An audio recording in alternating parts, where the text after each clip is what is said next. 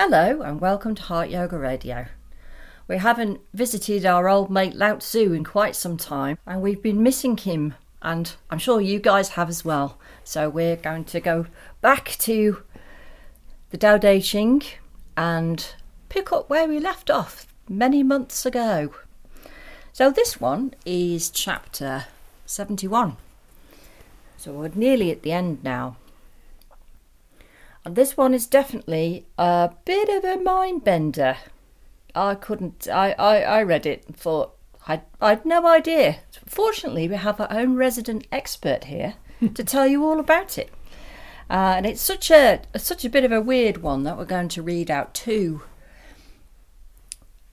translations so you can see the difference because they are quite different. And then uh, we'll have a little talk about what we we think that Lao Tzu might have been thinking on that day when he wrote that. So mm-hmm. let's start off with the uh, the book that we normally uh, work with. Let's read that one out. Okay.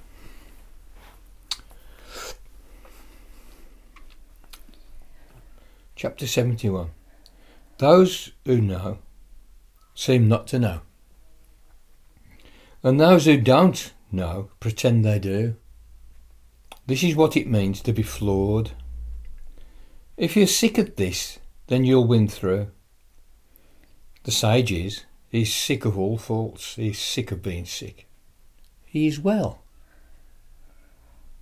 I shall read another version of that from the uh, the Victor H. Mair translation. And this, this one uses a sort of fairly recently discovered manuscript. And in that manuscript, the the ch- the chapters are in, in, in, in a different order from what we usually find. And this is actually chapter 36 in uh, version. To realise that you do not understand is a virtue. Not to realise that you do not understand is a defect. The reason why the sage has no defects is because he treats defects as defects. Thus, he has no defects. Mm. I mean, the first couple of lines, I'm kind of thinking, oh, yeah, you know, I kind of see where he's going. And then he just seems to swerve off into, yeah. I don't know, some weird, very weird space there. Well, so, it, just covered a lot of ground. Mm. And there are some very, very big themes in, in, encapsulated into 50 words or 60 words or whatever it is, you know, six lines. So it, it just takes some unpicking. So should we should we go through it line by line? Yeah. Start off at the or beginning. Ju- we'll just go it through kind of chunk of sense by chunk of sense. That sounds like that sounds like a plan. Those who seem to know. I'm sorry. Those who know. The first line goes. Those who know seem not to know. This is his old his old kind of adage, you know. He who speaks does not know. Even, yeah. You know. And he's constantly telling us that if we if we were to stumble upon some sort of transcendental knowledge that, that would uh, give us a bit more insight than our fellows, uh, that, that our best bet would be to sort of keep quiet about it.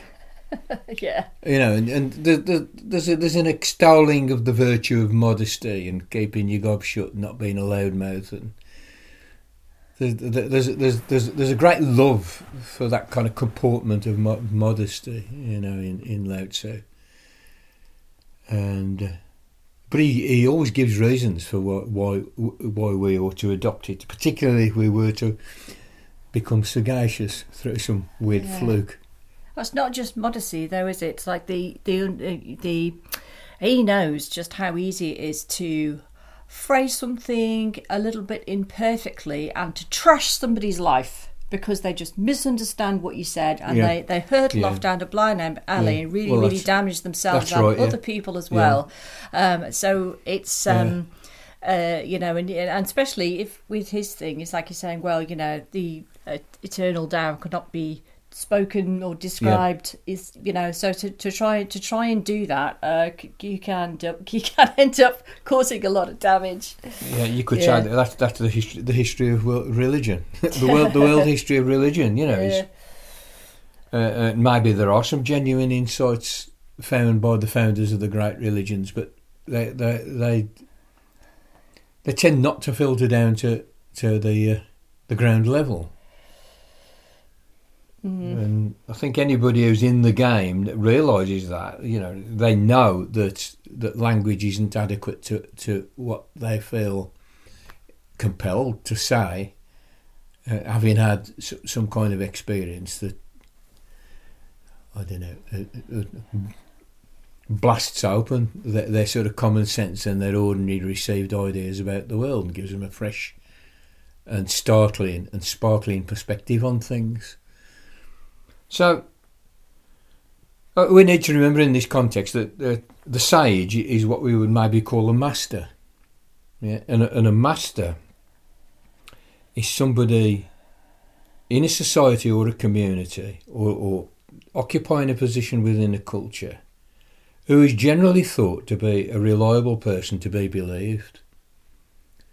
You know, there is this figure throughout world history in very, very many societies, maybe all societies, of the master or the mistress, whatever. You know, none of these terms are very good. In this book, the sage, as somebody who knows some shit and that people generally recognise as knowing some shit and that they therefore listen to.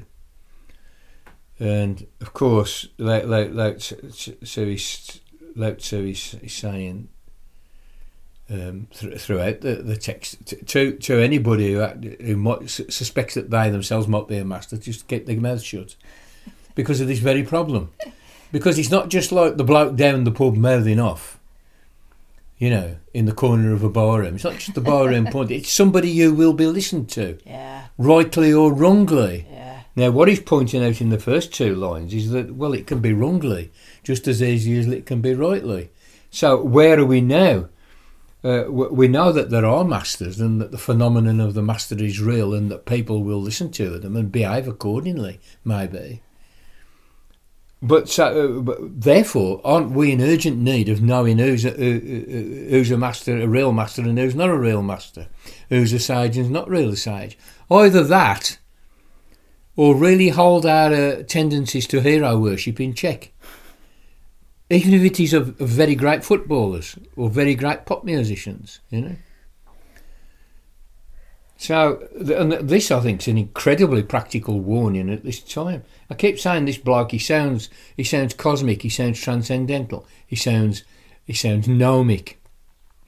He, he sounds like the riddling sage, you know uh, uh, as, as though his concerns were utterly beyond this world, that he, he kind of lives up there and he's playing the harp with the archangels or whatever. He's just, he's off on a level of understanding that none of us can even hope to com- comprehend. And that is therefore like otherworldly and impractical, you know. And yet I would, I would maintain that this is the most practical chap. Most practical chap, and don't don't be deceived by the the um, the the romance of it all, you know. So I mean, he's saying those who know seem not to know, and for the reasons that we've just given, they know that they have to kind of hide their light under a bushel. There's a saying in English: "Don't hold your light, don't hide your light under a bushel." Lao Tzu says, "If you got the light, hide it under a bushel," yeah. and he's he's right because hide it hide it quick hide Because- it because- before they see it Well, pe- pe- people are prone to hero, hero worship. people are prone to following people like Nigel Farage and Adolf, Adolf Hitler, you know, yeah and Andrew Tate, you know, and, and, and uh, you know, mass followings are a thing. And so, be careful. You will be misunderstood, therefore be careful, is what he's saying. But at the same time, he's noting that those who don't know pretend they do.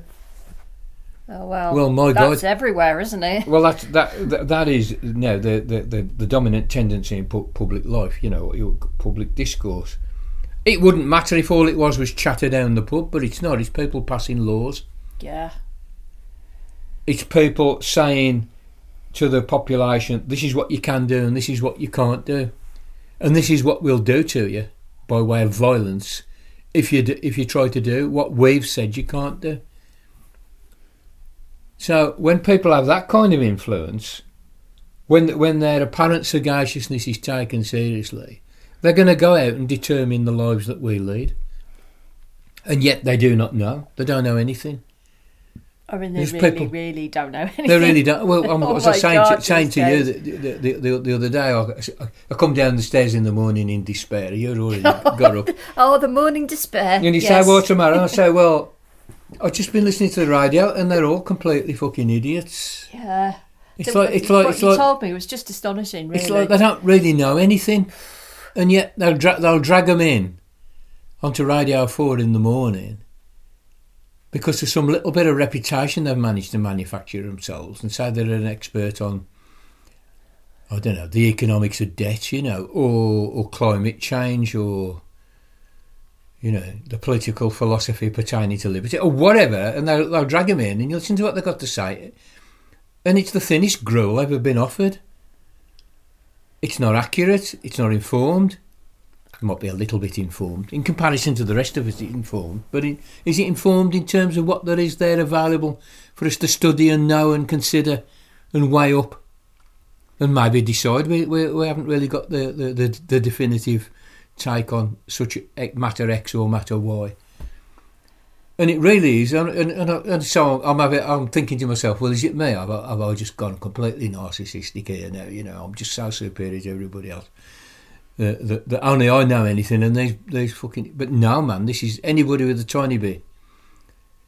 You could spend five or ten minutes, and you could ascertain that they do not know what they're talking about. The pundits of public life in Britain, and I suspect it's probably ten times worse in the US.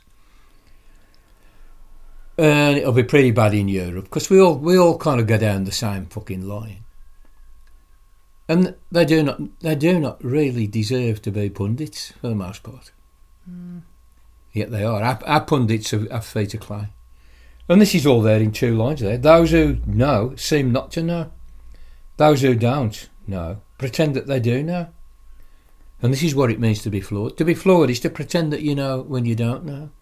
Uh. It's the ultimate flaw. You know, the self deceit of which Wittgenstein spoke. You know, and the, the, this, the one line from Wittgenstein and his cultural commentary that I've taken seriously. I'm going to take all of Wittgenstein serious. He was a bloke who had a lot to say that was very interesting and very useful. But something that really burrowed into my brain the first time I came across it in Culture and Value or whatever, uh, one of his notebooks. And um, he says, There is nothing more difficult than not deceiving oneself. Self deceit is so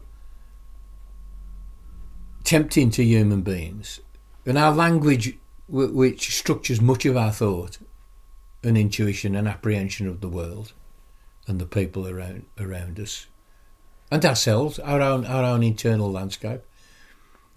It's, it's all it's all battling with the the the, uh, the inadequacy of language, which Wittgenstein notes uh, pretty well the same way that Lao Tzu notes it. You know, our, our- words are, they're very wonderful things, but you have to be used very very carefully to to do anything really beyond our ordinary practical activities. And yeah, nothing more difficult than not deceiving oneself. So that's what it means to be flawed.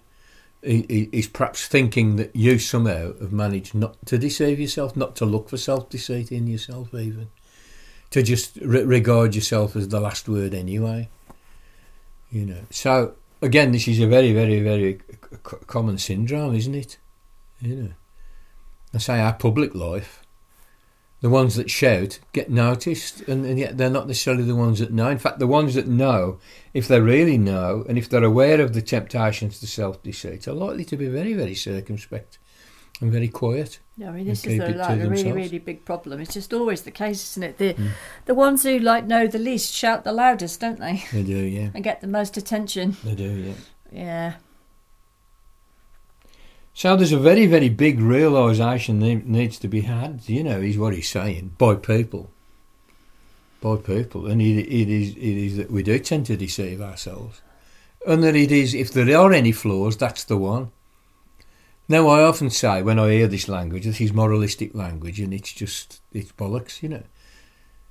And um, you know, people people people uh, talk about say, oh, I've heard this phrase all the time. We all have flaws. I always say, no, we don't. What's a flaw? I'll believe that if you tell me what a flaw is. Right, F L A W, not F L O O R. You know, tell me what a flaw is, Yeah. and tell me who said so, and, and, and by what. Obviously, a flaw is something that can be ascertained by measuring against the standard, a moral standard. There is a moral standard of being flawed and a moral standard of not being flawed. According to this, that, that, you know, that, that is all packed into the question, or, or into the statement. We all have our flaws. You know.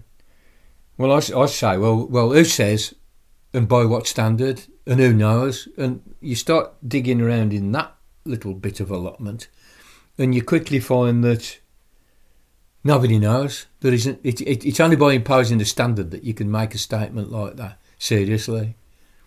But Lao Tzu's saying it. But of course, he's he's done us the honour of actually answering our question. He said, "Well, I'll tell you what it is to be flawed. It is to succumb to the temptation of self-deceit and imagine that you know when you don't know." You know, and at some level, you are going to know if you make a claim in a public conversation that you that that you're not absolutely sure of, but you make it anyway for political or or um, for reasons of expediency. You know, you, you you've somehow managed to hide it from yourself to, to push it under, and I think I see a lot of that. You know, once you realise that Wittgenstein's right about self deceit, and you look around at the public world, you you you have very great difficulty taking any of it seriously, except that this stuff turns into the way the world becomes for us that have to live in it. So it's very. This is you know, you know I mean that's all in three lines, all that that whole thing. Now for Lao Tzu, for Lao Tzu, I think he also kind of tends he tends to kind of think, well, you know, the the is everyday mind, you know, people are okay, leave them in their simplicity, you know.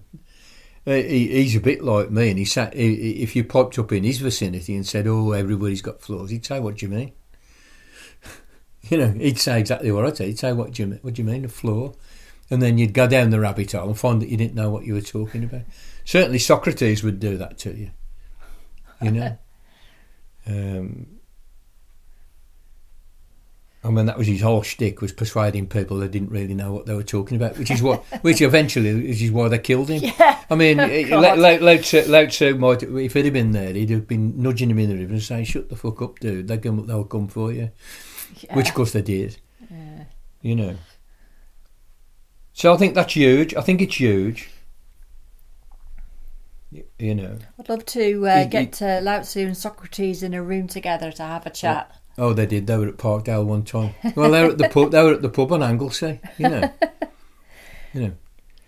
Anyway, he goes on. If you're sick at this, then you'll win through. So if if there is that realization, you know, that people pretend to know what they're talking about when they don't, pretend to know what they don't. Sometimes they don't even pretend self delude themselves that they know what they're talking about when they don't. You know, self delude themselves that they haven't laid the spade down too soon. That their paltry little bits of introspection or their little bits of, of, of quick reading on Wikipedia had settled the matter. There's a self. There's, I mean, there's two possibilities. One is just sheer pretense, deception, lies, and of course we live in a political culture of outright lies. Or the other possibility is that the person doesn't even know that they're pretending. In which case, that's like ju- just complete the kind of self delusion and self deception that that that Wittgenstein said was very, very, very common and perhaps almost a part of the human condition, overcome only with great difficulty, perhaps. Now, Lao, Lao, Lao Tzu says yes that if you if you realise all this, then at least you you've got the realisation that tells you what to do. You know, it's almost the only realisation that justifies self improvement, if you can put it like that. In I'm, I'm making self improvement. You know, you know, there is no self to improve. Nobody needs to improve. And yet, and yet, if we're very, very ruthlessly honest with ourselves, we find something that we would rather, in order to have the good life, in order not, in, in order to, in order to feel justified to oneself in a kind of weird kind of way. That, that, that, that this is the one thing that you need to notice. This is where it happens. And he says, if you're sick at this, then you'll win through. But that's the that's that's the only thing. Is just realizing that there is self deception. It's a very strong possibility, and that we need to ex- eh, we need to examine more. Never think you've come to the end of an investigation into anything. It's only by thinking you've come to the end of an investigation of anything, when perhaps when almost certainly you haven't, that you'll become one of these flawed fools who, who are the kind of the, the central feature of our political and public life. So if you're sick at this, you'll win through. On the personal level, he's talking about your personal meditations. You know, if you realise it's it's just absolutely destructive, really, and corrupting to pretend that you know and you don't. You might end up concluding from that thing that you know nothing. But at least that would be honest. And of course, again, Socrates, the other, you know, you can't help thinking about Socrates when you when you talk to this master. that other master pops up as well, you know, and it, you know, uh, somebody said said to Socrates, "Well, what do you know?" He said, "Well, I don't know anything." he says, "But yeah. I'm pretty convinced that you probably don't either. But you seem to know things, and I and I actually honestly can sincerely say I don't know anything." Now, Socrates went to the oracle at Delphi. And he said to the oracle, "Oh, oracle at Delphi, uh, uh who's the wisest man in Athens? You know." And in fact, who's the wisest man in the whole of the, the whole of Greece? Yeah. And the oracle says Socrates is the wisest man in the whole of Greece. Well, Socrates says, "Well, fuck me." He says, "I know, I, I know nothing, but at least I know I know nothing." So it's that knowledge that makes me the, the, the, the most the wisest man, the most knowledgeable man in ancient Greece. Is the man who knows he knows nothing. You know. So this is everywhere. This, this, this, and again, this is like Nietzsche saying to people that you, you, you see philosophers, and they're crowing that they've cracked this problem, that problem, the other problem, and they've, all the problems have been solved now because the great has solved them, right? And uh, and he says, well, such people have laid their spade down too soon.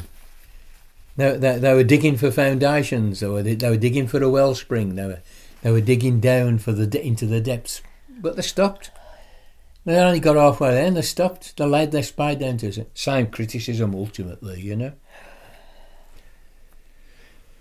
Now he describes a master or a sage as someone who is sick at all this.